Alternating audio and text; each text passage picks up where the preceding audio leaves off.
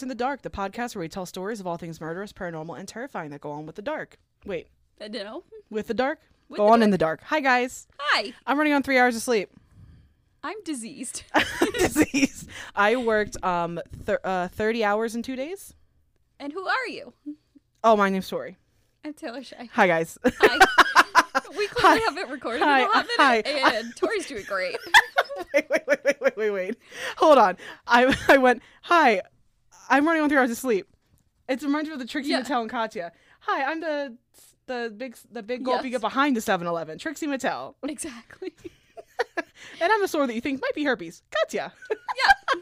Literally us. So yeah, so uh I'm. Tori. I'm running on three hours of sleep. I worked 30 hours in two days. I'm exhausted.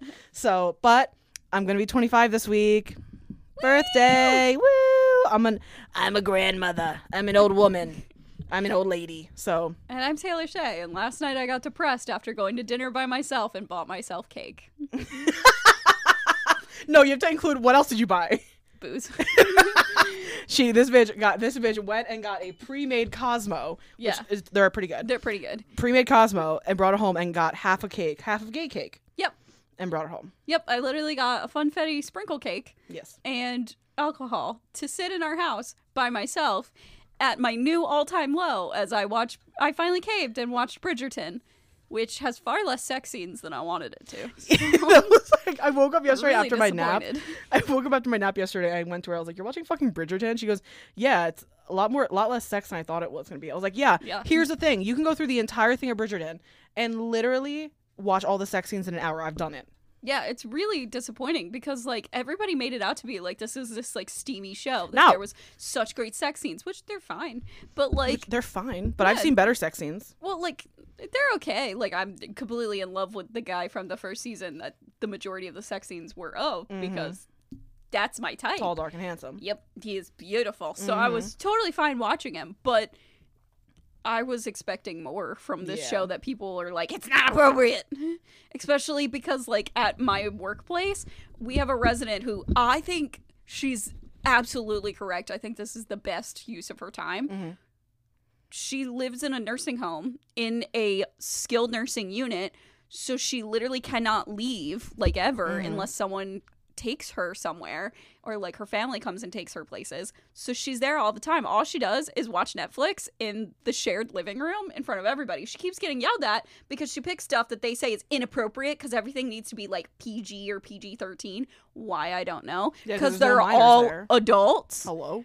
This is a retirement home. Everybody, the youngest person there is like 79 Mm-hmm. why can she not do whatever she wants? But apparently, she got banned from TV watching a, like a year ago or whatever for watching Bridgerton, and they were like, there was too many sex scenes. So I was like, oh well, then maybe the show's like extra spicy. Mm, nah. No, it's just, it's just Jane Austen, and sometimes every three episodes you get to see a really good-looking guy's butt. so that's about it. Oh god, Yeah. yeah. And I'm just rewatching. I'm not rewatching. I'm watching Grey's Anatomy because I've stopped it. I'm do, I'm doing that thing where I just watch Grey's Anatomy like four episodes at a time. You're gonna try to finish. You're gonna Yes. try to go. Oh, good for you. Like I stopped watching halfway through the COVID season because I watched it. It came out in 2021. And I was like, I'm still freaked out about COVID. I don't want to watch something about COVID, so I didn't watch it. Yeah. But it's actually pretty fucking good. There's a lot of uh, pretty attractive, especially in the later season. the season I'm on, there was a, there's a guy there you would really really like. Winston Okay. Ndugu. His name is that's his name. He is very handsome, and that's me saying that as a queer person. Like very handsome. All right, then I'll try to look it up because like. yeah. Let me try to find a picture of him. Good. Yeah, I stopped watching Grey's because I tried to finally kind of get through it, and everybody always says like, "Oh, they left when like, or they stopped watching when Cristina left, or they stopped left uh, watching when McDreamy dies, or like shit like that." I stopped watching after Burke left because I stopped having someone that I was attracted to. Oh, yes, okay, I get it. yeah. So uh, Uh, she just showed me a picture of who she's talking about on Anthony, the show. name is Anthony yeah, Hill, and he has a very nice voice too. It's So- a look at man's. He's a good looking guy. So anyway, so yes, we're, we're Yeah, um we so haven't we're- recorded in a hot minute, but we're kind of here. We're I'm We're doing going. very well. Actually, no, I lied. Let me let me rephrase. I'm doing I lied. I lied. I'm not doing well. I lied. I'm okay. I'm okay. Let me put this. way. I'm happy in a lot of aspects of my life. Stuff is going very well for me, despite being broken up with a month like a month and a half ago. However, Despite all of my everything about me. Despite um me being Tori Tori, I almost said my last name on the podcast. Oh, despite, Despite me being Tori and being diseased and, And being finding out I have. I possibly have more diseases to add to my disease. Oh yeah, let's fucking no, let's fucking talk about that shit, bro. Okay, so first of all, I'm someone who does not have a regular period, and I don't give a fuck. Guess what? We're two fucking Nobody A- wants to. We're, we're two. AFAB people on a podcast. We're gonna talk about periods. Fuck it. Yeah. I have not had a regular period my entire life. Like it's always been like never. It's always been like every month, but it's never been like mm-hmm. the same day. It's always been like throughout the yeah. like whatever. I was also on birth control for five years, so like that also like was a big Yeah. fuck me up. Anyway, so last month, so I got my period in May, and then I love how we're oversharing. I love how don't like we're talking like we've talked about our UTIs. I have endo- yeah, I have endometriosis, and literally at one point I had such a bad UTI that I think like when we were trying to record, I had to stop like, Yeah. every two minutes. to go piss. Yeah. Yeah. So I didn't get a period in June, didn't get a period in July, and I'm or t- it's end of July. It's July Yeah. thirtieth. Yeah. I'm spotting, and that's it. I'm not actually a period. Remember I th- said I thought no, I'm just spotting.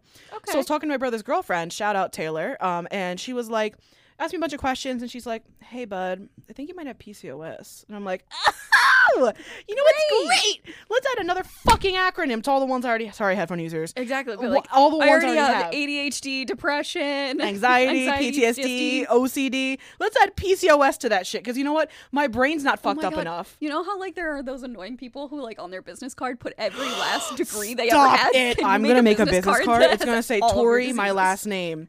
It's gonna say ADHD, PTSD, G- GAD, M M uh, MDD. It's gonna say PCOS, OCD.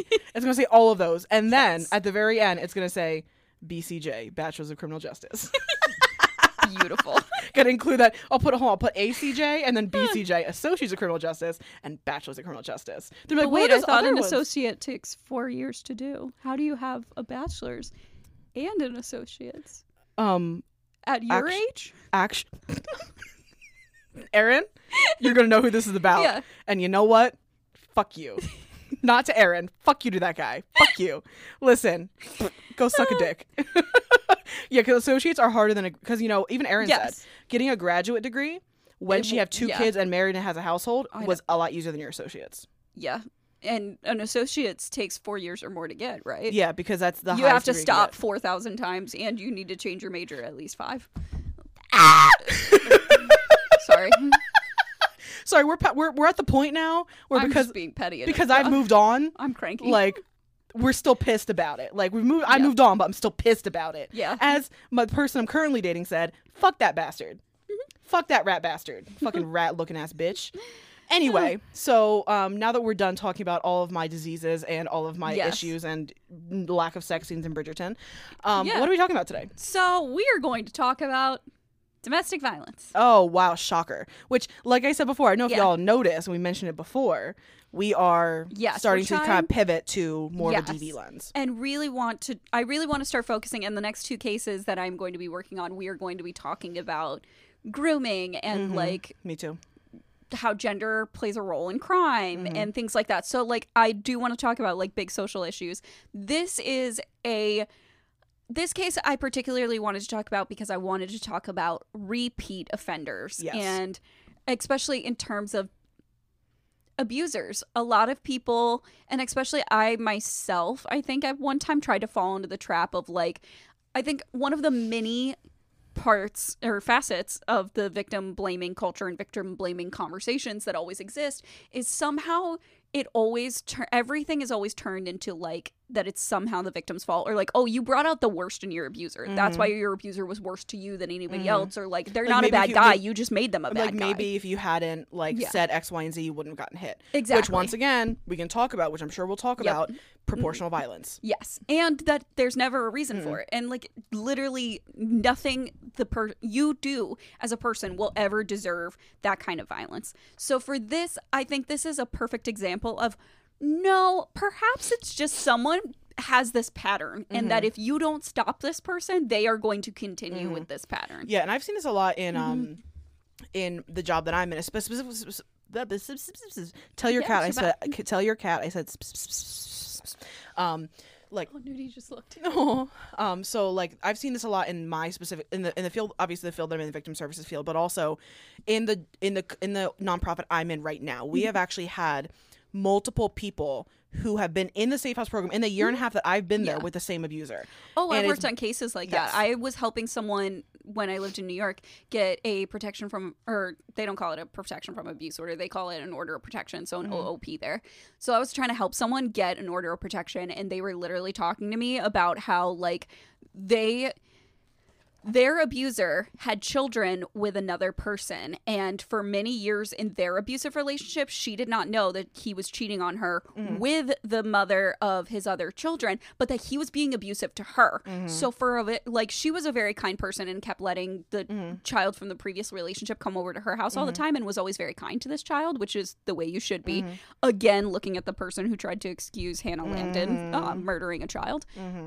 Side Anyway. note. But anyway, but like this person literally sat there, and then when they finally like, because he always made it out to be to her that. They the The, the other person was mm-hmm. crazy or abusive or like the relationship didn't work out because mm-hmm. of the mother rather than him being abusive and that he was continuing to be abusive to both of them. Mm-hmm. And they actually ended up becoming like really good supporters of each other and being good support systems for each other when um, my client was finally trying to get their order of protection which was she didn't realize that it's like it's not just me. I thought mm-hmm. it was me that I was bringing out the worst in this person. And it's it's such a cyclical thing. And even in mm-hmm. my abusive relationships, everyone that I ever dated who was abusive was always like, "Oh, well, that person, like my my Yeah. one abuser, the mm-hmm. one who lives Yeah. in the same county we live in, mm.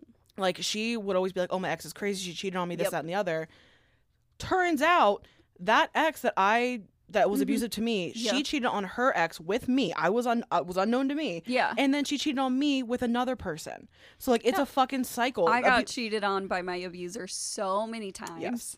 Um, whenever I would catch him, he would make me out to be the one that Mm-hmm. was crazy, or and that I or what was even better was like after or when he still kind of was cheating and like whenever i would catch him like flirting with other people or things like that that he'd make me out to be this like jealous crazy person Mm-hmm. and it's like it, i was way more jealous than i ever have been in any other Mm-hmm. situation like me as a grown adult who's You're like healed person.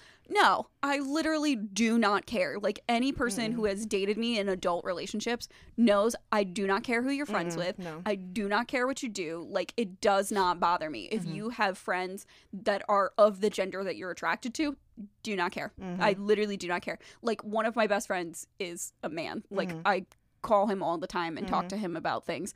If any person who is dating me is jealous or annoyed by that, like I just walk away. I'm like I don't deal with these kinds of nonsense.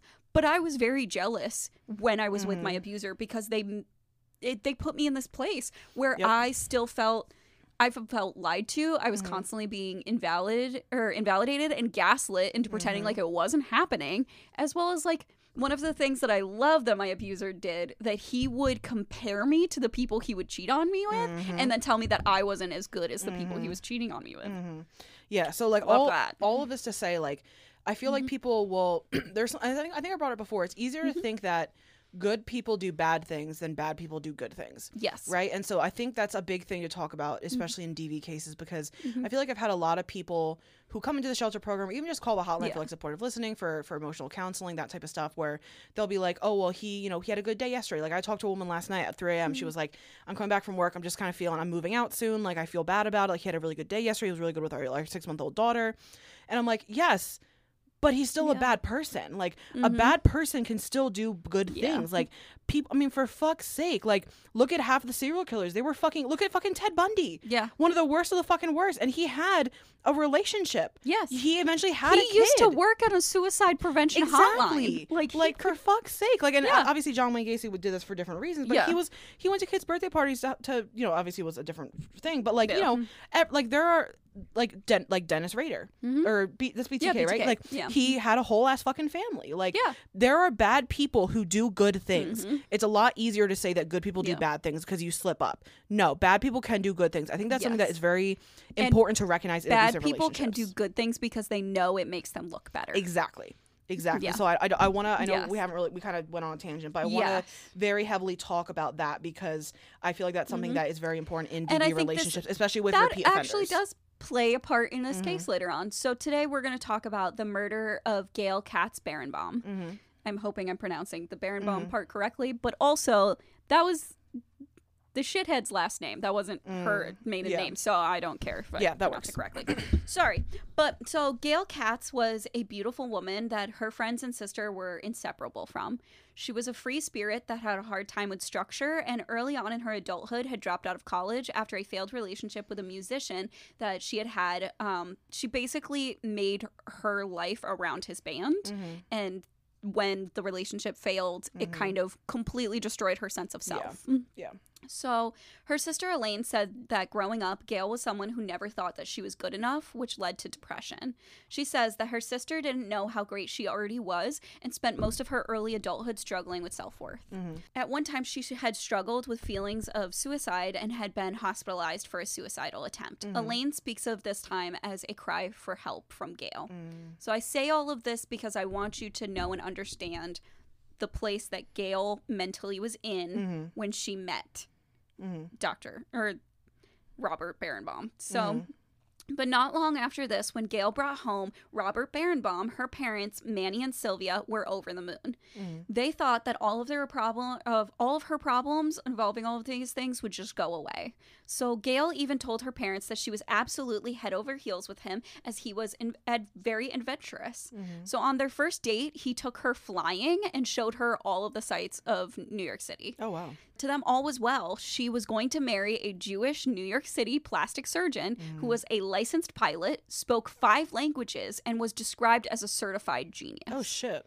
So, although Robert was a bit socially awkward, her parents were smitten with this pairing. Mm-hmm. Because, in their mind, their daughter, who had been unstable for a very long time or who was really struggling in adulthood to find Mm-hmm. her mm. footing, had found someone that basically was on paper everything that a parent yeah. during, especially the 1980 or the early 1970s. Oh, yeah. This is what they'd want for their child. Well, because it's still of the age of like you're still Yeah. still even though it's getting to the 70s and you know mm-hmm. it's kind of more free spirit and obviously mm-hmm. Gail, right? yes. Gail was obviously a very free spirit, kind of you know living the mm-hmm. most living very much of how you would in the 60s and 70s. I feel like it's also you know you still have those parents who were raised in the 40s and 50s where you know the housewife and so he is mm-hmm. a doctor, he speaks five languages, he's you know a, mm-hmm. a jack of all trades. Like she can stay home and be a stay at home mom and have that white picket fence, two and a half kids and a dog. exactly you know what I mean?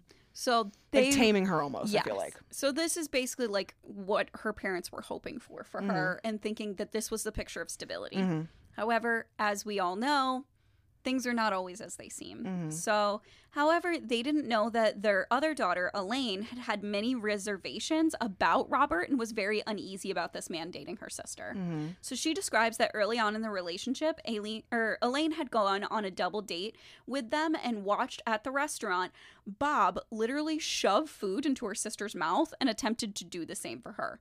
She described the experience as controlling and odd. She'd watch him pick up the chopsticks and tried to feed Gail and would move her hand anytime she would attempt to feed herself. What the fuck? Yep. So literally this is Ugh. I hate this that. is like one of the first times Elaine is genuinely meeting her sister's new boyfriend. They're at a sushi restaurant and he is literally feeding her sister and so won't allow her to feed weird, herself. dude. And then to make it even a weirder of a boundary issue, this is one of the very first encounters her sister is having with this with this man. And he decides, "Oh yeah, you're my new girlfriend's sister. I'm going to try to feed you." That's so Weird. fucking weird. Hello? Oh, weird. As a younger sibling who has met several, many of my siblings' potential partners, I'll be honest, depending on the sibling, I'm usually like a huge bitch. Actually, never mind. I'm Love a huge bitch to every one of them. when my siblings bring them home, it's just the degree of bitchiness. Mhm. You just gotta I'm- turn up the dial a little bit. Exactly. Like with my younger brother, any person he brings home, I'm the biggest fucking asshole to. Rightfully so. yeah, like I was too. Uh, honestly, Yeah. Mm-hmm. I I want to know what my, my brother's girlfriend. They've been together for over four and a half years now.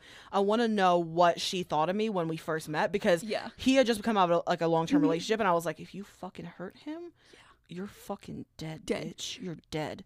So Um, like, oh, I yeah. get it. like my brother's late partner i know that she had said like when she first met me she was like you were really intense and mm-hmm. like really like terrifying she was like mm-hmm. i thought you hated me just like for breathing and i was like yeah i kind of did because like i don't know like me and my brother are two halves of the whole idiot. Yes, you are. And, And I've never met him, and I yes. I'm terribly overprotective of him Mm-hmm. because he has had so many bad relationships and mm-hmm. gets so very taken advantage of and that he he's the type of person who would literally give the shirt off his back for people and people don't do the same for him. Mm-hmm. So even in friendships he gets used. So like I came into it being a huge bitch. love it. huge bitch. But so this is literally the weirdest fucking experience to think of as a Mm-hmm. younger sibling being like, I don't like how this guy's acting with my sister, and then all of a sudden starts to try to control and be weird to me Fuck that at shit. dinner. I'm like, you need boundaries, Fuck sir. that shit. I'm out. Yep. I'm like she basically like she saw the red flags waving, being like, boundaries. I don't have them. I'm like, oh great. Boundaries. What are those? That's a What are B word. those? That's a B word. I don't know. I know, bitch though. Because guess what? I'm a little bitch. I know what boundaries are. Basically, that's how Bob is here. Bob. Bob, the Bob. little bitch who don't know no boundaries. Nope. I love No. it. Anyway. So, but the red flags and upsetting behavior didn't stop there. So, Gail's own longtime friend, Denise Kastenbaum, I'm pretty sure I probably said that wrong. I'm very Casting- sorry. There's a lot of bomb names in here. yes, I think this is a very Jewish community. I was gonna say, are they? Where are they located? New York City. Makes sense because I know Yeah. my ex, like he lived on Long Island, Mm-hmm. and um, or I'm gonna say this, lived in Long Island because he always fucking give me shit for that. Fuck you. Um, lived in Long Island, and on. I don't give a shit, but I'd say in because it pissed him off. Oh, okay. Yeah. Um, Mm-hmm. like he he I know there's a very high population of Jewish community and Yeah. Mm-hmm. like especially like Long Island, Manhattan, like Brooklyn, like that, Yeah. that's a very high Jewish area. Yeah. So I kind of figured once you said once you said New Yeah. York and you said another bomb name, I was like mm, Jewish. Anyway. Yes. So, um, Denise had even had alarm bells go off when she had noticed how controlling Bob would be. Mm-hmm. She recalled that Gail couldn't even get up to go to the restroom without being questioned by him and asking things like, How long will you be? or When will you be back?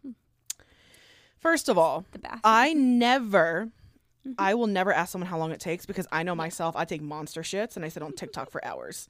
So like I know there have been times where I'm like I'm gonna go to the Yeah. bathroom and I'll like you'll pause a movie for me and I'm like oh fuck she's Yeah. gonna sit there for 20 fucking minutes. well, I can like- also watch TikTok. It's not Well, like we I don't watch the ones. I the watch Yeah. the ones I send you. Yeah. because I'm on the fucking shitter. And then I know, I'll be like, Oh, yeah, this is going to be a Oh yeah, they're shitting. That definitely shitting. Yeah, but like, it's so weird. Be like, you can't even just let someone go to the bathroom. Who cares? No, I bathroom. No, no, I understand like getting up from a dinner and walking, especially Yeah. with a significant other, especially if it's a newer significant other, and being like, "Hey, I'm running to the bathroom real quick." Just letting them know, like, "Hey, I'll be right back." Because even as a friends, like, even when we're just sitting and hanging out, Yeah. like if we're doing something or eating dinner, and I just like up and leave the room, it's kind of like, "What the fuck are you? What are you doing?" What, what are you doing? Yeah. Like, what the fuck? So I get like being like, "Oh, I gotta go to the Yeah. bathroom," but like. Don't Yeah. question how, like if like the only time I feel like it's acceptable to be like when are you gonna be back is if it's like a time urgent thing. Yeah. Like we gotta leave. We gotta Yeah, go, go right, right now. now. Like and be like, all right, when are you getting back? Because it's like Yeah, we gotta no. fucking go. But like if you're just eating dinner, Yes. come on, don't be. Exactly. Like, and this is in front of other people. Yeah, no. Being like, how long will you be? When are you gonna come back from the so bathroom? when I'm codependent. done. I need you. yeah, I'd be like, you can't go to the bathroom. What do you mean? Be like, I'm going to. The, what do you mean? When will I be back? It's the bathroom. I'll be back when I'm done. Mhm, I don't fucking know. There's no time. Sorry, I have. Let me put my five minute timer on my fucking my fucking shitter, Yeah. and hopefully it's done by five minutes. I timed my piss. It's two and a half minutes. I time my piss. It is one minute and thirty five seconds and two milliseconds. Sorry, So I'll be back here in 2.5 minutes because I need to wash my hands. and I need to walk back. Yeah. And if I'm back a millisecond later, find me. find me. Yeah. But like, what the fuck? Yeah. So this friend even recalled that at her 30th birthday party, Bob made Gail sit on his lap and feed him his dinner. And anytime she tried to offer Gail her own seat, she would say no and would give her this look like she didn't want to cross him. Is how she would describe. She described. Wait, so this, This is a incident. friend's thirtieth birthday? Yes. party? Oh This no is her no no! friend's 30th birthday party, and this man is like, "No, come sit on my lap. You feed me my dinner." Mm, mm, mm, Yeah. mm, mm, mm, Uh-huh. I won't even sit on my partner's lap in my own home if someone else is home. Mhm. Like I. uh, Yep. What? And everybody there was like weirded out by this. Hello. Anyway. And like obviously the friend was very weirded out by this and kept trying to offer to be like, "Hey, could you all stop? Because this is fucking." And also just it, just inherently like that's very big PDA, and I'm like, mm, yeah, that's a lot. Also the like the feeding him his own dinner. I'm Like he's a grown man. He got two hands. sorry, he fed he fed you, so now all of a sudden he's incapable of feeding himself. Yeah. And I'm Hello? like, well, he wouldn't let you eat your own dinner and feed yourself. Why do you need to feed him now? Why is also why I I don't like being fed or feeding other people. It's Why? Because I eat very fast, and like you know me, like I eat faster Mm-hmm. than you do. Like I eat very fast, and like don't try to. I, I listen, No, bitch. don't try nah. to slow me down. Get out of my way. Get out of my way. I'm fucking racing. I want to be my personal best. I time my shits and I time my My piss takes two minutes, takes a minute and 20 seconds and three milliseconds. My shits take an hour and 50 minutes and two two seconds and five milliseconds. Me eating, two milliseconds. Done. Done. I'm trying to Get get, out of the I'm trying to get to a millisecond and a half, bitch. Like it, that's not what this is. Like It's so weird. I like, and I, I'll, I'll Yeah. like, it, I feel like there is something romantic about being like, oh, like here I'm having ice cream, like try some, like, Yeah. Mm-hmm. or here's like, you know, stupid like, like spaghetti, like Lady in the Tramp, Yeah. shit like that. Like that's cute. yeah. In your, in when you're by Your yourself, private time. don't. I'm not gonna come to your birthday party with my girlfriend and be like, hey. Feed and you did it at my birthday dinner. Give me my birthday dinner on my birthday dinner with a birthday cake, on my on birthday dinner, and a birthday? birthday present on my birthday. Oh, with a birthday present? Clash. don't feed your don't feed your girlfriend or your partner when you're with other people. Yeah. It's fucking weird. This whole incident so weird. And Anyway. what I think is also very telling is the she kept giving her friend this look Yes. like I'm too frightened to stop doing this And- thing he's telling me to do. and all women or even all AFAB people Yep. know the look. Where That and look, it, it was a TikTok trend while Yep. where it was like he's cute, help me, or he's annoying. Yep. And every single one, I got every single one right because I can look Yeah. at you right now and be like, and you know I'm like, Yeah. oh fuck, that person's weird. yeah. You know, what I mean? or like, It's like- yeah. I look at you from across the room multiple times be like men are annoying. mm-hmm. I feel really bad. I was talking to someone the other day and I like I don't mean to shit on all men. No, They're totally fine. no, they're not. some of them. But like I find it really hard sometimes to listen to some men talk or just like talk about some things. But like I feel bad, but like I don't care about your NFTs. Why are you even still talking to me about it? I don't know what it is. I don't want to know. Don't talk to me about the stock market. It's First made all- up. I don't care. First of all, money is fake. Money is fake. It's Men- not real. men need to just get a Yeah. Mm-hmm. fucking hobby because here's my thing i'd rather sit i listen I my girlfriend sat and listened to me talk about my embroidery for two hours the other night, Mm-hmm. walking me through how walk I walked her through how I did everything and how I chose the thread and how I did this and how the stitches look, this, that, and the other. And she was like, Wow, that was interesting. You know? Because I was talking about something of substance. Yeah.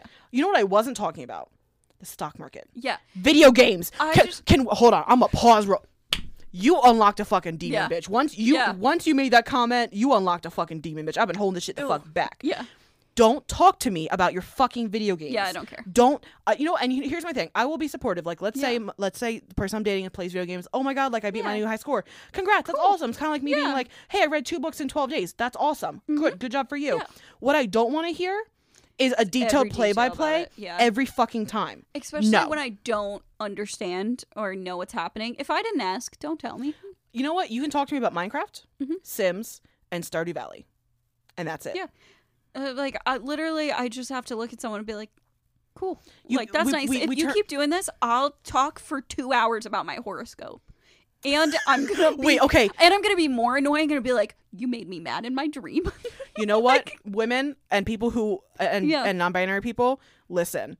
I'm, I'm I have a mission for all of y'all. Listen. Next time a man is Mm-hmm. Yeah. annoying about talking about something, talk about your horoscope. Also, I want to start memorizing more of them. Kyle Prue on TikTok Mm-hmm. does a series that is literally called uh, "Ways to Piss Off Men." Love it. Um, everything he does is incredible. Love it. And says like the funniest thing. I don't. Oh, I don't remember like all of the ones that he has been doing, but it's so fucking funny to me. Some of the things that he says that are like so aggravating. Oh God, there was one that I couldn't stop fucking laughing about. I like laughed about it for like twenty minutes. Mhm.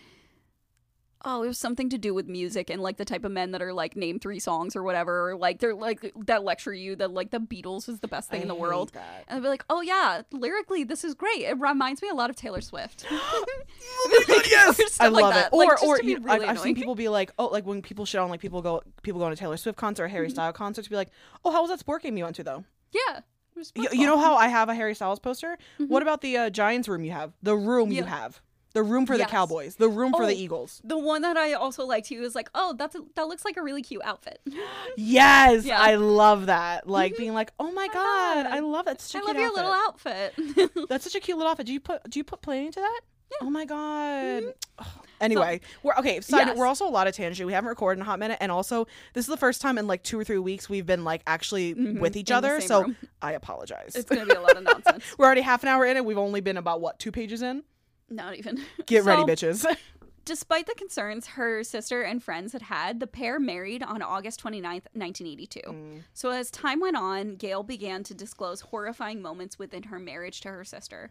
So Elaine even remembers things that he would control, things like he would control the way that Gail would dress and mm-hmm. every last thing that she did. Hate that. She couldn't even turn on a light or reach for the light switch without him grabbing her hand with and then with his other hand turning off the switch himself. Like literally she would go to reach to turn off a light switch, he would take her hand, put it back and then he would do it. What the fuck? Yeah, like So you want a doll? You want something to just Yes. hang around? basically. Jesus fucking Christ! That's like, this is a level of control Weird. I haven't seen in a hot minute. That's insane. I can't even begin to understand like how Jesus Christ. How would you want? I don't even know. No. But so in 1983, Gail reported that Robert had found her outside on the balcony of their apartment smoking a cigarette. Mm-hmm. He apparently really hated smoking because he was Mm-hmm. a doctor. However, this so fucked up. So he- literally, he walked out to her. So she was like in the process. She was like going through her graduates program. Was super stressed out. Mm-hmm. Was outside on the balcony smoking a cigarette alone. He walked into their apartment, saw her doing this, ran out and onto the balcony. Literally, like jumped out on the balcony and then choked her into unconsciousness. And brought her back using his medical knowledge. Oh my fucking god. Wait, okay. Mm-hmm. Stop. That is a whole nother level of fucked up. Mm-hmm. When I hmm, I feel oh my god, that is it reminds me of like there's like a like the angel of death that like Yeah. Mm-hmm. people, like the nurses who like will poison people to save Yeah. them. Like obviously different situation, but like yeah. oh my god. Yep. He choked And that's her. terrifying. he- and I yeah, sorry, side note. no. I think abusers who are in the medical field are even more t- like Yes. I think they're even more they know. terrifying, if not they're how do I phrase this? They're as terrifying, if not more terrifying, than than abusers who are in law enforcement or the military because their access to weapons and shit. But medical people, They have so much they know how to how hurt you without leaving a fucking mark. Yes. And Like, or ugh. they know how to prolong this. They know how to bring you back, do it all over again. Jesus. They know yep. He literally choked her into unconsciousness because she was smoking a cigarette. And then did CPR and brought her back. Jesus fucking Christ. Yep. So she did file a police report about this, but nothing was done Of course not. because this is her husband and this was the 1980s. Because, you know, husbands have a right to do whatever they because women are property. Duh. Yeah. It's just a woman. It's just a whammons. It's just a women's. Who cares about them? Exactly. So another time she had called. This is going to be very upsetting, especially to us. So, Mm-hmm. Forewarning about animal abuse. Oh no. So- Stop. You're gonna make me cry. I'm already emotional. Stop. Yeah. Oh my god. Okay. This upset me a lot. Okay. So another time she had called her sister hysterically and confided in her that Robert had threatened to kill her cat and has gone as far as attempting to drown the cat in the toilet. I literally have tears in my eyes right Yeah. now. Like Yep. as someone who Mhm. has a pet that was almost taken from me by Mhm. someone who was abusive. Yep. Um that Yeah. is a whole nother level of of fucked up to me. Yeah. Like that is something that I I don't I would rather have someone strangle me and kill me than touch my cat. Yeah. And that's stupid to say. I know a lot of people like because we have this debate at, work all the time. Like people won't leave their abusive relations because of their pet, but it's a fact. Like people Yeah. will not. The fact that I mean, how many times when we were in our mm-hmm. shitty abusive roommate relationship, we both stayed here Yes. together because, we because were like, we had nowhere else to go, nowhere we could bring our cats. Mhm. Like it is a thing, and I never will. I will never look down on someone for it. And a lot of mm-hmm. shelters are trying to figure out grants and ways to make it so that mm-hmm. they can help people with their pets because unfortunately pets and children tend to be the easiest thing for these people to attack Yeah. and do harm to Yeah. get at you. and if and, and- if the sorry, Yep, no, you're good. like if anyone has any um curiosity about programs like that, reach out to us. I know a bunch of programs that help out with grants for people to board their animals while they're in DV shelters. Perfect. So just letting Yeah. y'all know, um, So because that's something that's a big thing for me. Absolutely. And with the lethality assessment, again, it's a high. It shows that this person is highly likely to kill like you I if said, they harm of- animals. with it's a little different. Like our assessment at Yeah. my agency versus the one we worked at Mhm. together. But Yeah. there's five points we talk about: strangulation, history of violence, drug and alcohol dependency, access to weapons, and then animal abuse. Mm-hmm. Yep. Because and if I see if someone takes the animal abuse, I'm like, oh no. Yeah. Because for me, Mhm. you really it really shows who you are yeah, by how you treat children, the elderly, and animals. Yep. They're the most defenseless populations that we have on Earth, and Yep. how you treat them really shows who you are as a fucking person. and this is what he chose to do. And so Elaine begged her sister to leave and tried to stress the importance of how scary this is, and that Gail loved this cat. Like Mhm. Gail really loved this cat, which is why he did this. Mhm. She basically like she had told her sister like this cat was her life, like all of that, things It's- like that. and and us as cat people, Mhm. we know We like know. Pigeon is your son, like powder my is my baby. baby. Like Mhm. I would rather take a bullet to the chest than have. I stepped on Yeah. Noodle's tail the other day, Mhm. and he whimpered, and I cried about it for two hours. because Like they're just they're tiny innocent babies. Yeah. She loved this cat. And her sister even pointed that out. Be like, you love this cat. mhm. You, sh- this person tried to drown your cat. You should not be with them. But Gail said that she would rehome her cat for the sake of saving their relationship. Oh my god! And I like, and I'm not blaming Gail. No. I'm not trying to victim blame, but like, yo, like I get it to some degree. She wanted to save the cat, and she was afraid this would happen again. But like this sentence, uh, why Gail said she would do this, like broke my heart. She directly told her her sister, "We're gonna get rid of the cat, and then everything's gonna be fine because now he's gonna believe that I love him." oh my fucking Yeah. god. So I yeah. hmm. Elaine attempted to point out that if he could hurt her pet, he could hurt her.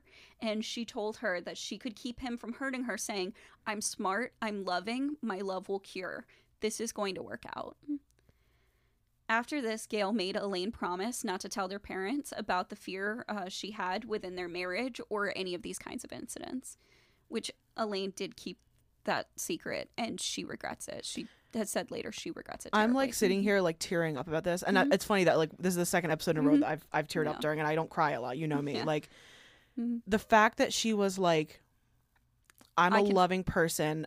I, my love can fix him." Yeah. I have been in so myself. I have been Mm-hmm. in so many situations where I'm like, my love will Yeah. make everything okay. It is not on you. No. It is not your responsibility to fix someone who is broken. and it's not your love that's going to stop someone from hurting you or hurting No. other people or animals or anything else. If they want to hurt or if they do cause hurt, it's because there's something wrong inside of them, and the amount of love that you give them is not going to change Mm-mm. that. and no. But it just it broke my heart to think like she literally was so broken down and was such a loving caring person that she directly said that she would continue in this abusive scary relationship because she thought that she could love him enough for him to stop hurting her. It gives me the same vibe as um last episode we talked about Gabriel Fernandez, him Mhm. being like giving his mom that coupon book, being Yeah. like, I'll be good for a day. Yeah. Like it sounds very much like a child being like, if I clean up my room, daddy won't hit me. If I clean up Mhm. my room, like I'll be okay. Like even though This- this person should never be hurting you in the first like place. Like this is hmm. not no. No. Like it's yeah.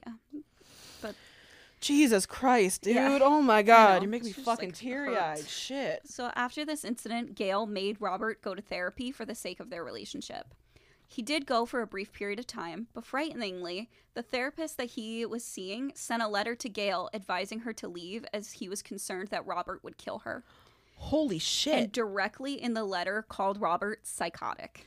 the fact that okay and, and we both know like even in the Mm-hmm. Yeah. field that we work or i work in like Mhm. we both know how i mean even we share a Yeah. therapist how many times has has our mutual therapist said to one of us being like oh like you know i can't talk about what this person said but like Yes. y- but like i'll bring up Yeah. something and she'll be like oh because you brought it up now i can talk about it Yep. or confidentiality is such a Mhm. big deal in that field. But he broke patient confidentiality, which I'll kind of go into like the law that it's not, it Mhm. wasn't illegal for him to do this. But he broke confidentiality to warn her of her physical safety because he was that concerned. This was a man who l- knew this guy's private Mhm. thoughts.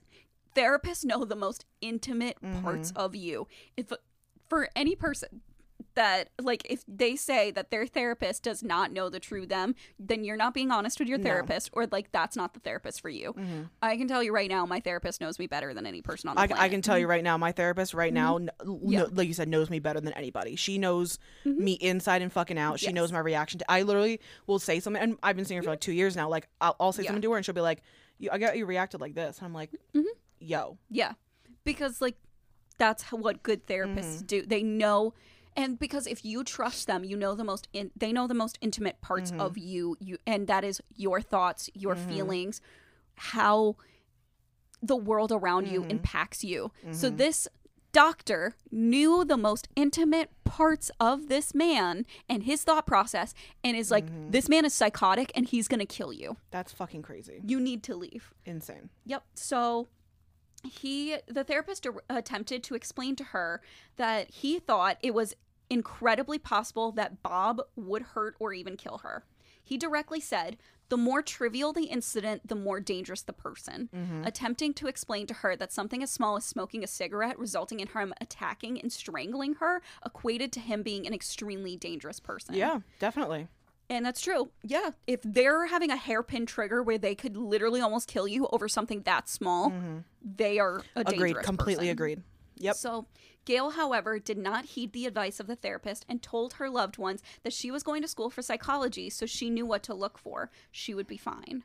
the amount of people that I have talked to that mm-hmm. say stuff like that and even I have friends who are in the field currently who are mm-hmm. in abusive relationships who just got out of them. Like mm-hmm. I mean even myself, fuck, the last relationship I was in was so one it wasn't even abusive. It was so one-sided and so like, you know, not good.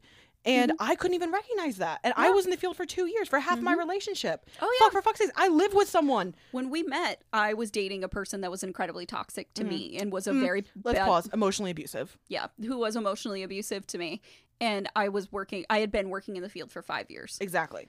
Like we Yeah. like you just because you're in Mm-hmm. like there was a I watched a training recently on um traumatic brain injury because of or it Mm-hmm. was traumatic brain injury and then hypo, uh, hypoxic brain injury which are two different things when it comes to because traumatic Yeah. brain injury, injury is more of a physical hit. Yeah. Strangulation people think strangulation is a TB is a traumatic brain injury. That's actually No. a hypoxic brain injury. Yeah. because it cuts off your oxygen. Anyway, there can be both Yes. comorbid whatever. Anyway, Oh, yeah. part of that training was it was a woman who was through an abusive relationship herself and she trained EMS and she knew Yeah. Mm-hmm. like the effects of strangulation but she almost died because of strangulation because of her abuser like Mm-hmm. she saw she trained people on how to recognize this stuff Yeah. Mm-hmm. but she herself was almost a victim of this or was a victim of this and Yes. she's a survivor you know what i mean Oh, yeah. so like just because you go to school for something does not mean i'm not shit like i said Yeah, make no. it very clear i'm not shitting on gail and we're both sitting here as survivors who Oh yeah, I don't blame Gail for this not at all in any way, shape, or form.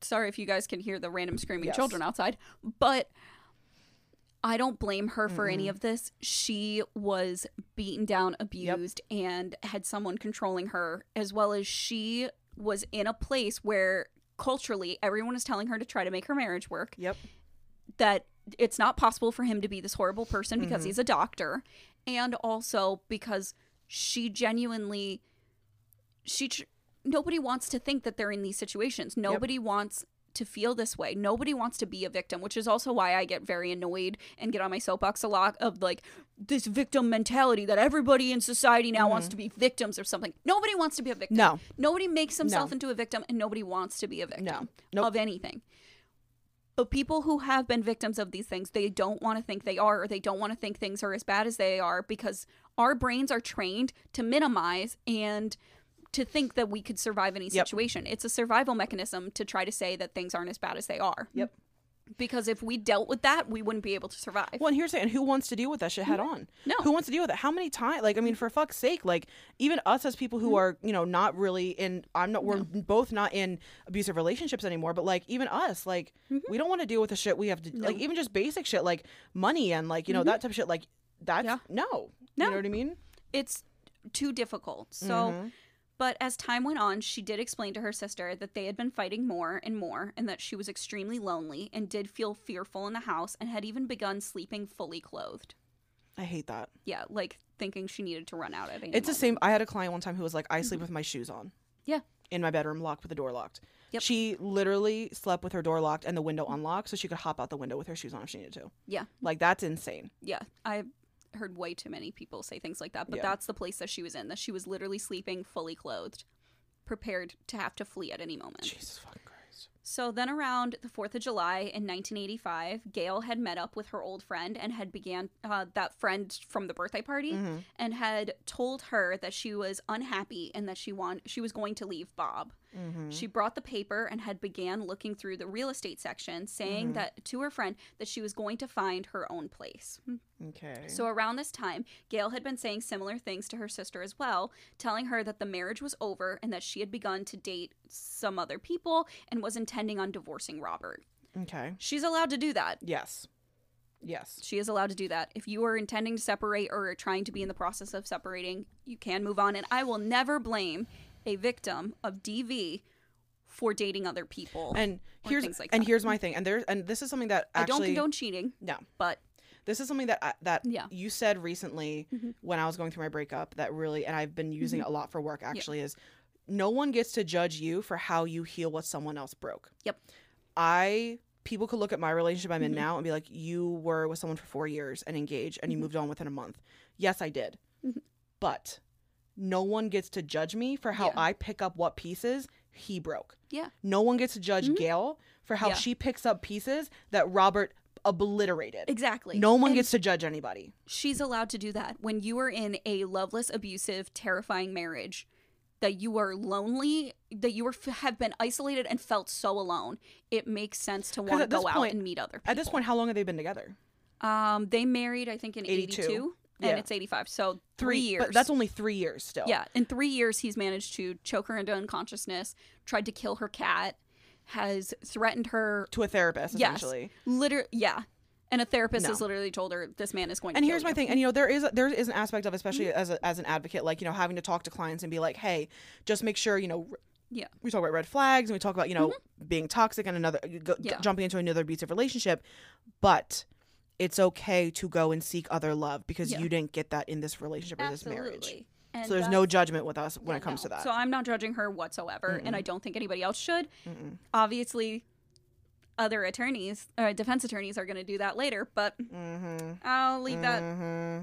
yelling for another time. Mm-hmm. But so her sister was worried, but asked what her plan was given Bob's abuse, and she stated that she had kept the letter that the therapist wrote and said that if he wouldn't divorce her, that letter could ruin his career, so sh- he would have to let her go.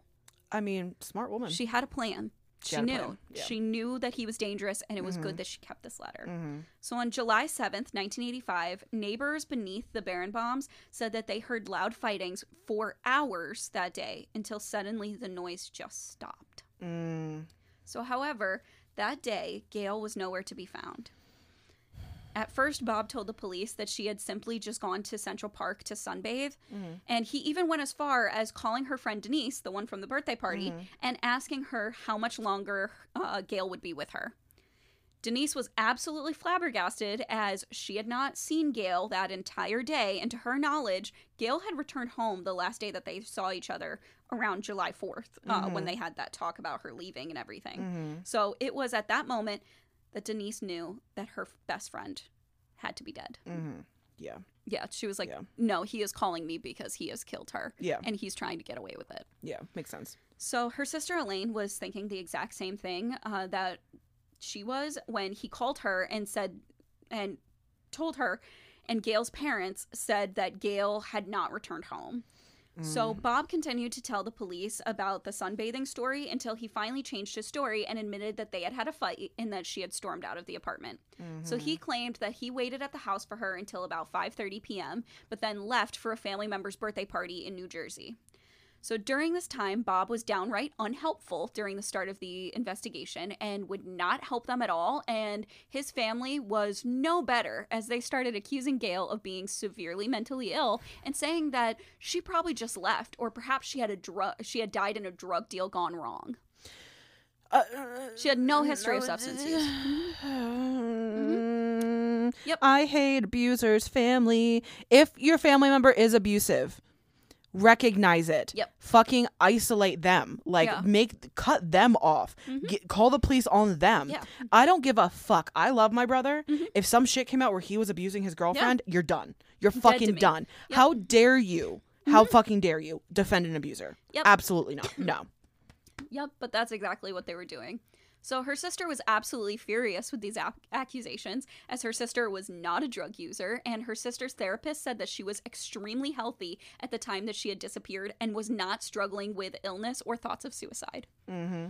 Which is a big change from how it was before. Exactly. Gail had had a history of this, but she had none of that mm-hmm. happening at that time that she had mm-hmm. disappeared. So it was a completely baseless accusation. So oddly telling, but during this time of the initial searches for Gail, Bob was not only not upset about his wife being missing, but he was actively partying in the Hamptons and was said to be wooing several women. Which I'm not fucking shocked. Yeah. Like mm-hmm. I literally had a client who had the same abuser in the mm-hmm. shelter who got this other girl this other girl pregnant while his while his victim was in the shelter Yeah. 2 months after she fled. And like I'm not Oh, yeah. fucking shocked. Because women are property. yes, because women Women. women are just body with vagina. Exactly. We're just walking vaginas. So like That's it. That's it, guys. Like Yep. sorry. This is, mm-hmm. we're not podcast hosts. We're, We're just vaginas, vaginas. that talk. Yeah, and you know, yeah. that's how that that's how women work. Basically. So that's exactly what Fuck, Bob man. here was doing. So unfortunately, during all this investigating, they still were not finding a body, and there were no signs that Gail was alive and well anywhere either. So, however, in May of 1989, a torso washed up in Staten Island. Oh no. So since at this time DNA was in its infancy, they were they weren't able to do any real tests against the torso um, with Da- Gail's DNA to confirm identity. So instead, at that time, the only thing they had to use was to use X-rays to confirm that the torso was similar to what that of Gail's would have been. Mm. So Elaine was convinced that this was her sister, and after the torso was released to the Katz family, they had the torso buried as her. Mm-hmm. So in 1990, five years after uh, after five years of living in New York without Gail, Bob decided to move to Las Vegas to escape the accusations of murdering his wife. Mm-hmm. So while there, he began dating a chiropractor named Dr. Stephanie Youngblood. Mm-hmm. So she said that in their first year that they were dating, the relationship was perfect. They went to black tie medical events, took ski trips, and the pair both joined a medical team where that would fly doctors out to Mexico to treat underprivileged kids. Mm-hmm. And she was smitten with him ever since their first date where he took her flying over Las Vegas. Mm. Over time, however, things started to change. So for the majority of their the early part of their relationship, Dr. Youngblood had no idea about Gail or that he had ever even been married before. Until one day she saw luggage in his apartment and the tags on them said the name Gail Katz Bierenbaum. Mm. So she asked who this was as he had never talked about Gail before, and finally Bob disclosed that he had been married before. He mm. said that his wife had disappeared and that he didn't like to talk about it. Uh, I don't like that. Uh, same. So he basically asked that because of his feelings and reputation, he asked Stephanie to not talk about his wife and slash or to keep his previous marriage under wraps. As he explained to her, he had been cleared as a suspect by the police department. Hello. That doesn't mean shit. Nope. And I love when people say that. I've been cleared. No, you haven't. Until there's been a conviction. No, No. you have not. So she claims that the way he had explained this reasoning was, and how charming he was when he had asked, she said his answers he gave at the time seemed perfectly reasonable and she believed and respected his wishes.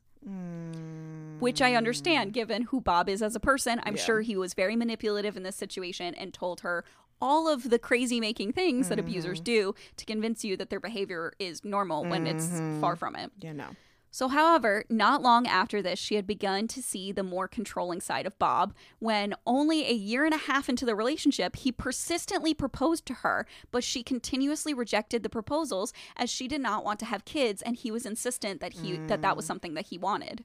Mm. So, as well as twice, he erupted into anger in front of others, the second time being when a small bit of wine had spilled on him at a restaurant, that he literally like erupted and nearly physically attacked her in a restaurant Jesus fucking Christ. over wine. So after this, she gave him the ultimatum that he needed to see a, ser- a therapist for their relationship to continue, mm. which he did. However, this therapist that he saw this time then came to Stephanie privately and told her that she needed to leave the relationship for her own safety. Damn. So This is the second literally therapist. second fucking time. Holy shit. Second time a therapist has done this. And with this warning, Stephanie did leave. Good. Good for her. So, after their breakup, Bob had dated several women and proposed to many of them, sometimes even after only short periods of time Not that shocked. he had been That's- dating them. How abusers are. Yep. So, however, many of these relationships would fall apart due to very similar reasons. But in 1996, after a short time of dating, Bob married Dr. Janet Shallot, um, who First of all, can I pause real quick? Yeah. First of all, we have Katz, we have Youngblood, and Shallot. What are so fucking cool fucking last names? I know, right? All Like, these fucking damn. doctors. Right? Anyway. I'm still so sad. Gail would have been a great psychologist. Right? Doctor Dr. Dr. Katz, that would Hell yeah. great. But Dr. Janet Shallot, who was a local gynecologist. So not long after the pair had had a daughter together, they moved to Minat. I think that's I How wrote- spell it? Well, I watched a documentary and they kept spe- saying it Manat or or Manoit or something like that. It, To Mm-hmm. me, I look at the word and I think it should be pronounced Manoy, Mhm. like the French, Mm-hmm. because it's M I N O T. Um, Manoit or Manat, North Dakota. Okay. So, at this point, he's been in.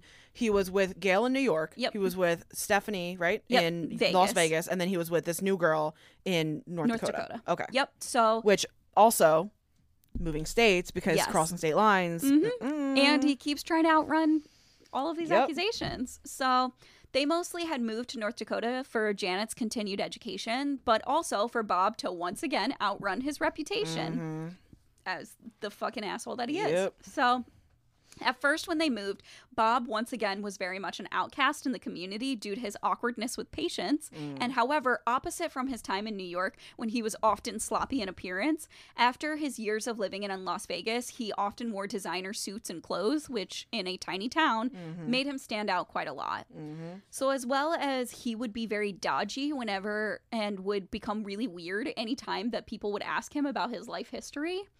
But that changed after he became a local hero after he performed life saving reconstructive surgery for a local boy who had been bit in the face by a tiger at the zoo. Okay. Like I said, bad people can do good things. Exactly. So, this is exactly that moment. He is a mm-hmm. bad person who did a good thing or multiple good things. He would go to mm-hmm. Mexico and would do reconstructive surgery for kids with cleft palates. And he did life saving reconstructive surgery from a child that was attacked by a tiger at a mm. zoo. I'm not going to go into my Tiger King rant, but stop God. fucking doing these things. Stop letting children near wild fucking animals. Ugh. But so, unbeknownst to Bob, one of the detectives from the original case was retiring and decided to revisit some of his unsolved cases with the intention of closing a few before he left. So Gail's case always bothered him, so he decided to reopen the case. So in 1998, they exhumed the torso that had been buried as Gail's to test uh, the DNA to see if it what was year a was this sorry again? 98. Mhm. Oh wow. So like, thirteen years. Yeah. Damn. Yeah. So, unfortunately for her family, the torso that they had laid to rest as hers was tested and was conclusively proven to not be a match for Oh Gail. fuck. Yep, it was not Shit, Gail's dude. body. Yeah. So with this, now reopening her family's old wounds and proving to them that not only uh, had Gail never gotten justice, but they also had never even been found. She never had even been found. Damn. So this detective then sought out to get answers. Mm-hmm. So he began to re-interview everyone involved. He even flew out to North Dakota to interview Bob himself. Damn. So he even interviewed Dr. Youngblood and found more patterns of domestic violence within Bob's relationships. Mm-hmm. So while digging around, he also found that Bob had rented a plane on the day that Gail had disappeared. Oh, I don't like that shit. However, Bob had attempted to try to doctor the flight log and tried to make it look like he had gone on the flight the day after she disappeared rather than on the day that she had disappeared. Oh no, bitch. No, no, no. But again, with no, bo- no body to be found, the reinvestigation fizzled out again. Mm-hmm. So the detective, however, didn't give up and continued to tell folks involved that he would like to speak to them. So eventually, an old girlfriend that Bob had dated just after Gail went missing came forward for interview and told the detective that not long after her disappearance, Bob was spending the night at her home and had gotten a call in the middle of the night from Port Authority police saying that they found a person at the bus at the bus station that they thought could possibly be Gail and asked for him to come down. So, however, instead of rushing right down to meet the police, he told them that he would have to call them back and hung up. I don't like that. Then he looked at her and told her, I doubt it's Gail, leaving her to believe that perhaps he had reason to believe that Gail would not be found, uh, slash, would not be found alive. So, although most of the evidence police admitted was circumstantial, they brought the case to the DA's office and decided to pursue. So, in the year 2000, the grand jury indicted for a charge of murder in the second degree and decided that they would proceed with trial without a body. 15 years later. 15 years later. Shit. And in 2000, where it is very, very hard, even today, Yes, to- to, to- try cases without a body. Without a body. Mhm. It can happen, but it's very It's very rare. rare. Yes. So the prosecution claimed that Bob had murdered his wife, transported her to the airfield, and then rented a plane in New Jersey and pushed her out over the water. You know what? When you said that, that Mm-hmm. was my first fucking thought. So that's what they thought had happened. So jury members, however, were hesitant to agree with this, as many thought it would be difficult to drive a plane and push someone out at the same time. So, to assuage these concerns, prosecutors had police film a demonstration on if it was possible, and the film reenactment worked well as it was able to show that there were at least two separate ways that that could be done. Yep. So the defense, however, made claims that perhaps Gail was to blame for her own disappearance, claiming that perhaps her mental illness had caused her to run away or perhaps even take her own life. So at hmm. trial, they discussed that before Gail had started dating Bob, she had been hospitalized after an attempted suicide. So claiming that perhaps she wasn't murdered, but that maybe that she had just succeeded in taking her own life. No, no, no, no, Yeah, no, no, no, in a way that made it so no one could find her body and that she left Absolutely no not. note or nothing for any of her family members or loved ones who cared so much about her. Yeah, okay, sure. Okay, sure. Hmm, Sure, Jan, sure. Sure. So Gail's sister Elaine, however, refuted this, and on the stand, after she had had proof from Gail's psychologist um, before she had went missing that she was not mentally ill and had no thoughts of self harm. So they also theorized that maybe Gail had fallen into drugs and that that had caused her to leave. But wh- where was the history of this though? There was none. So like, this is the, the defense? Yes. Of course it is. Of course. What an asshole. But so one of the theories that they proposed or that was perhaps Gail was still alive or that she had left because she was having an affair. Okay, Sure, but sure. she could leave her marriage without falling off the face of the earth. Yeah, right. Like, especially with her friends and family who are un- inseparable. Hello. Yep. And yes, she was making plans to leave this person, but why is it that no one's ever seen her again? Right. Hello. Okay, riddle me that there, Batman. But all right. So Gail did admit that her sister, before she had disappeared, uh, was intending to leave Bob, and that she had began to go on dates before her disappearance, but that Gail would not have just left and never spoken to her family again. Exactly. That's the weird part. It makes no sense Like, to me. no, like that's not how that fucking works. people leave their marriages all the time. Yeah. They don't just like fall off the face of the Thank earth, you. never to be seen again. Exactly. The fuck. Okay. But so Gail was planning to leave, but she was planning to do it in a way where she was still in contact with everyone. Mm-hmm. So the defense added to this argument by bringing in a witness that claimed that he saw Gail alive during the time when the prosecution claimed that Bob was dumping her body out of the airplane. Mm-hmm. So the man was a 60 year old man who was testifying that he saw her buying food at a Manhattan bagel that day. Mm-hmm. So when the prosecutor asked why he was so sure it was Gail that he saw, he said he remembered her after all this time because he found her attractive. They asked him to elaborate and asked if she was tall, and he said yes. They asked if she was big chested, and he said absolutely. That's why he remembered because in his words, he was a legs and tits man. Oh my god. Yep. He, however, this description did not match Gail at all, as she was flat as a board and only five three. Mm. So after the prosecution pointed that out, Can I just say I love Yeah. when prosecution does shit like that where it's mm-hmm. like, hey, hey, like oh yeah, was she like super tall? Was she like buxom blonde? Like all of these crazy mm-hmm. things. Be like, well, this is a picture of her.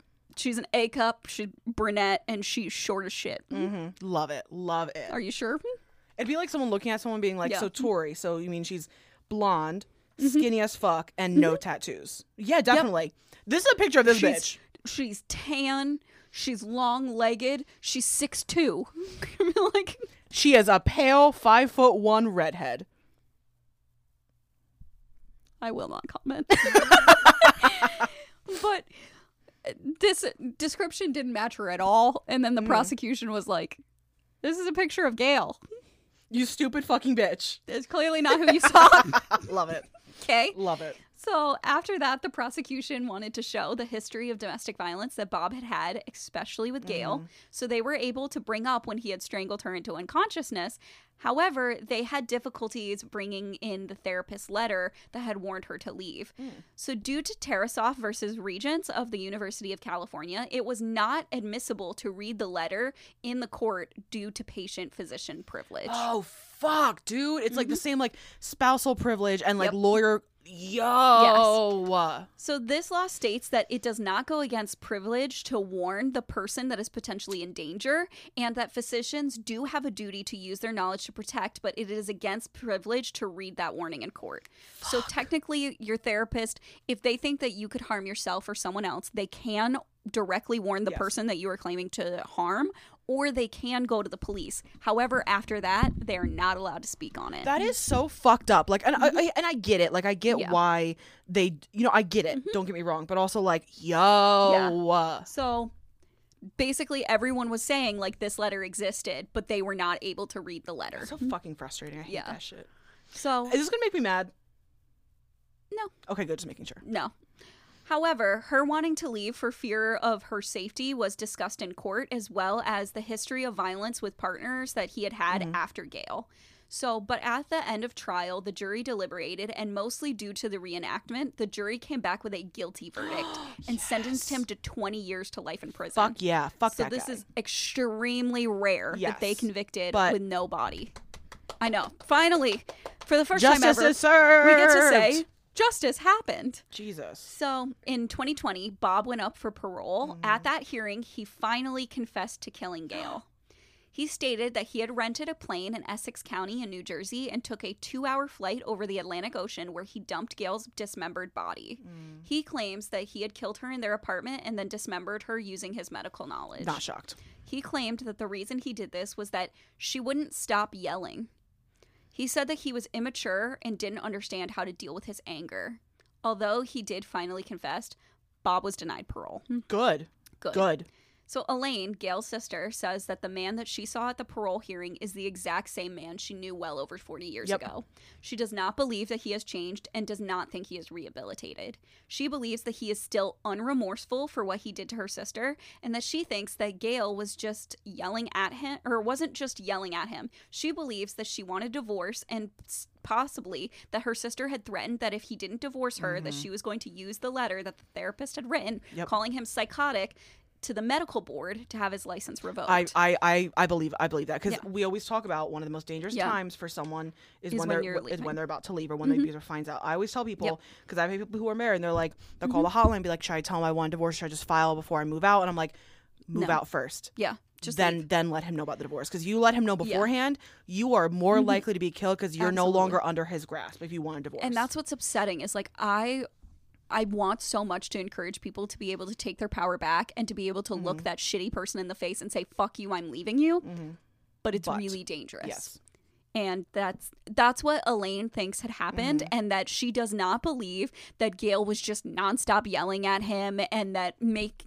I think like basically what he was trying to do was make her out to be the shrewish harpy woman who Mm-hmm. wouldn't stop yelling at him. So he just got angry, and it was just a sudden spur of the moment, and that Mm-hmm. somehow his anger is justifiable. no, It's not. no motherfucker. It's no. never going to be justifiable. And I don't think that Gail had any Mm-hmm. blame in that situation. I think she was trying to get out I and agree. she had tried, she found a way that she thought she could protect herself and genuinely make sure that she could get out.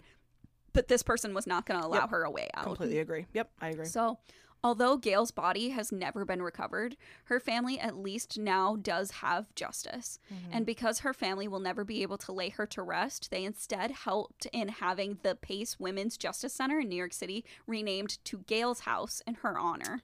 So their goal is to bring awareness and resources to victims of domestic violence. So Elaine says that she feels her sister's spirit is there and that that will always be her final resting place. I love that. I that mm-hmm. literally just gave me chills. Like mm-hmm. I love when families of victims do stuff like that. Like Mhm. Judy Malinowski's family, they did like Judy's Yeah. Law. Like I love when they do shit like that. Like it just makes me. It it sucks that it's the circumstances of why they had to do it, Yeah. but I love that they do that because yes. the, and the then, person is like the the whole reason that we do this podcast and we talk about Mhm. our abuse and our assaults and shit like that is because we don't want for what uh, we don't want for we don't want what we have gone through for not to be for nothing. We want to educate Mm-hmm. people. There's a reason I chose to go into victim services field because I, you know, even if I didn't choose it initially, I'm staying in the field and I want to continue. I want to make a career out of this because I don't want my DV, what I went through and what my friends have gone through, to be mm-hmm. for nothing. exactly. You know what I mean? Like there's a reason I'm I talk about this shit so openly and it's mm-hmm. triggering for me and it's triggering Yeah. for everybody else too, but like it needs to be fucking talked Yeah. about. And I want to be able to help other people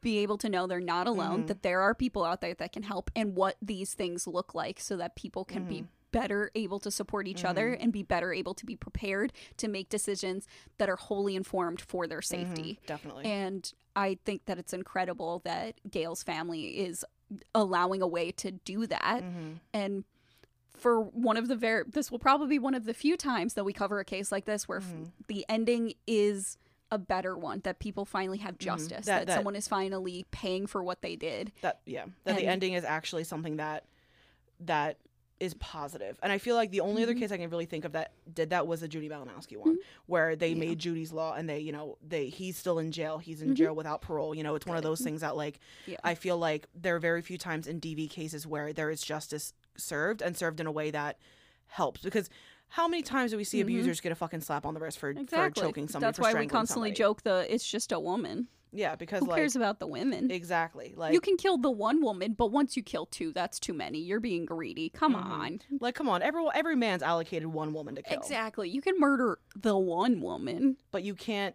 murder, can't murder more a than second one. woman. That's That's, being- just too many. That's too much. You uh, you already took away your allotted woman. It's Yeah, not fair. You can't keep going. Then everybody gets to murder too. And then there's gonna be no women to murder. Exactly. Come on. So Yeah, Jesus. This was I've never heard of this case, but this is one of the ones that I feel like is I, I'm very happy how you kind of showed the progression of this control because I feel like people a lot of times and even like I'm Mhm. guilty of this when I talk about DV cases, talking about like the big shit, like the drown, trying to drown the cat, the trying to strangle her, like or the Mhm. strangling her, the you know killing her. But I really like that you also brought up that level of control that he had because the, the, even though things you mentioned, there's they're they're small things like him not letting her turn the light off. but they That is up. such a control thing. Yeah, to the Like, smallest degree. Oh my god. as well as why I thought this case was so important to talk about is that Bob continued to do this in all Mhm. of his relationships, even after murdering his wife. Mm-hmm. He is a domestic abuser. He is someone who is always going to be violent to every one of his partners. Mhm. I hope that his wife, or his second wife, and his child that he had had never had to experience those things. Do I doubt that they had happened? No, I Mhm. think they probably did. However, this person has a pattern of this and was always going to have a pattern of this. One Mhm. way or another, another person was going to get hurt Mhm. or hurt very badly or possibly murdered again because it's not, which I think is total bullshit. And I agree 100% with Gail's sister of that this person didn't change. It's not that you were young and didn't know how to control your anger. It's that you're an abusive piece of shit who has learned to better be able to get Mhm. away with it over Yep. time. Mm-hmm. Not that you've changed because two separate therapists had to tell different Mhm. women that you were going to kill them. Mm-hmm. Yeah, and it's very like you know abusers can't stop abusing. Mhm. Abusers cannot Yeah. change. I, you know, we I know we've talked about child abusers, how they can, you know, some people can go to therapy and change. Mhm. Like that's a different story. But I'm a firm believer of once an abuser, always an abuser. Mhm. You even if Yeah. you don't, even if that lays dormant in you for years, Yeah. you could be married, but there's still going to be an incident where tensions are high. Either you lose a job, infertility, Yeah. a pet dies, a family member dies Mhm. you know, someone gets cheated on, that's always gonna fucking be there. Mhm. Because once an abuser, Yeah. always an abuser. And it's I'm not saying emotional abuse, because emotional abuse, Yeah. I feel like you can I used to be I could I would consider myself when I was younger an emotionally abusive person. Mhm. And I can recognize that. And I had a very real conversation with a lot of my partners being like, well, with Yeah. my past partner and, and the girl that I'm currently dating, like I used to be a very toxic, abusive person, not mm-hmm. physically, but very like mm-hmm. controlling, very possessive. But I went to therapy. I'm not that person. I'm a completely different mm-hmm. person than four years ago. You wouldn't know me four years ago. You would be like, who the fuck is that bitch? Yeah. First of all, I looked a lot different, but also like, you know, like I was also a very different person. I'm not the I'm not the same person I was even two years ago. Even from I mean, you can attest to that. Even when I started the field to now, like major fucking Oh, yeah. difference. You know what I mean? Like it's emotional abuse is different than physical abuse, but if, if someone can strangle you, they're always going to be an abuser. I don't care. Like I don't Yeah. care if you if someone wants to come in our fucking comments and be like, "Oh, well maybe she he was pushed to da, da, da." There's Fuck no you. No. I don't give a fuck if, to to do no. that. If someone's ever strangled you, if you've ever hit somebody somebody just because you were mad at them, no, in like an, in, in an intimate partner relationship, absolutely fucking not. Once an Mm-hmm. Yeah. abuser, always an abuser. That's always gonna fucking be there, and that had to be there in the first place. Like Mm-hmm. we said, like with the handle and thing, I would never, no matter how mad I got at my fucking partner Mm-hmm. or my girlfriend, boyfriend, whatever, I have never had a thought to fucking hurt Mm-hmm. them. Granted, it. No, I'm gonna not gonna lie and say you know I thought about pummeling my fucking abuser's face in. Don't get me wrong Oh yeah, but, reasonable, that was that's after the abuse. Mm-hmm. Like I'm not gonna look at someone and be like, "You have a different opinion than me, or you're doing something I don't like." Yeah. Mm-hmm. Let me fucking strangle you. Let me fucking hit you. Absolutely Yeah. fucking not. I'd rather get the fuck out of Dodge. Let's be quite real. I'd probably Mm-hmm. Yeah. cry about it myself and then fucking be like, "I'm Yeah. so sorry." Like, but like y- that's not in me as a Mm. person. If it's in you to hurt somebody because they're, you're mad at them because they did something small, some minuscule, like turning off a fucking light or smoking a cigarette or Mm-hmm. doing whatever or reading something that they shouldn't have been reading, whatever. It is always in you. Oh yeah, I'm and sorry. I think 100% this case is very much one of those. People are going to continue to do these things if you don't stop them. yes. and like this is so dangerous. Domestic violence is terribly dangerous, Mm-hmm. not just because of the individual harm it can cause in that situation, but it absolutely can. And the end all all goal most of the time in every DV relationship is that person killing you. hmm And that is majority of the time what you know it's either Yeah. you leave and you get safe and this person gets arrested or this person goes on to abuse another person or this per- the, their Yep. original victim dies i mean i can't tell you how many women or how many i want to say women I, I, that's a broad generalization Mm-hmm. i don't want to say how many victims have sat in front of me and said i want to press charges i want to get him in jail so he doesn't abuse other women because Mm-hmm. Yeah. a lot of the times when people come to us they're not the first ones this person's No. abused at all and they're aware of it Oh yeah, I sit there every day and I hope that I was the last person, mm-hmm. but I know I wasn't. Mm-hmm. And I hope every day that the person that my abuser is with now is not abused in the way that I was. I don't have a lot of hope yeah that agree that's the case, Mhm. but I hope every day that they've become a better person and don't hurt anybody the same way that they hurt Mhm. me. agreed And I do feel I talked to therapists for years about it that I felt like it was my responsibility and that every person that gets hurt after this person that it's my responsibility Mhm. because I didn't go to the police sooner Mhm. and the police in my area didn't do anything to help me Mhm. or things like that. Like I genuinely have sat and cried in front of therapists and said that one of the reasons that I stayed with my abuser for as long as I did was because I thought, well, if it's happening to me, then at least it's not happening to anybody else. and I've had I've Mm-hmm. I've had that experience with a lot of people. I personally haven't had that experience because I wasn't able to recognize my relationship as abusive in the moment. Mm. But I've had a lot of clients look at me and be like, I, I stayed with him for so long because I wanted to make sure no one else got hurt. Yep. And it's like, and that shows what type of person not only the Mhm. client is, but you are as a person. Like people who are abused a lot of time are the most caring people in the world because they are Mhm. fixers they want to make sure everyone's okay Mhm. and with that being said they sacrifice themselves to do that and if you're in an abusive relationship it is not your job to make sure they don't abuse somebody that is not your job that is not your fault if someone breaks up if you if you leave an abusive relationship and they go on to abuse or lord forbid kill another person Mm-hmm. Yeah. that is not your That's not fault on you. because at the end of the day you have to protect you and Yes. you're not you are not the end all be all to control this person this person Yeah. has control of their own actions and they're Mhm. choosing to do this Yeah. they're not doing this because of you Which reminds me of like I love Law and Order SVU, Mhm. always have, but sometimes in episodes it really bothers me when they start bullying and trying to push a victim Mhm. to testify or to help them with their investigation and be like, what if they go on to do this to someone else? Mhm. It's like, but that's not their responsibility Mhm. to save someone else. It is your responsibility to stop that person and also causing them more pain and trauma Mhm. to try to protect someone else is not the answer agreed to continuously put the victim in Mhm. harm hmm in harm's way. It is your job to figure out Mhm. another way to protect someone else. It's Mhm. not their job to Completely constantly agree. make it their responsibility to make this person Mhm. stop. This person should be stopped or should stop themselves. Yeah, I completely But- agree. So I think Yeah. I was actually just thinking, like, I know we say often, like, Mm-hmm. I'm going to put the links for DV resource in the show notes. I think I want to do some research and figure out how to make a link tree for us That would and put it in our. Instagram and our Yeah. Facebook, and that way you can click on it and there's all the resources we always talk about because Mm-hmm. I feel like, especially because we're drifting more towards like child abuse Mm-hmm. and domestic violence and abuse cases, I want to have that stuff more readily available. And I know myself because I'm disease hashtag ADHD, I will forget to put it in the show notes. So I think I'm going to do a little research tonight and try to figure out how to do that. So look for that. I'll put, I'll make a post on Instagram about it when we eventually have that.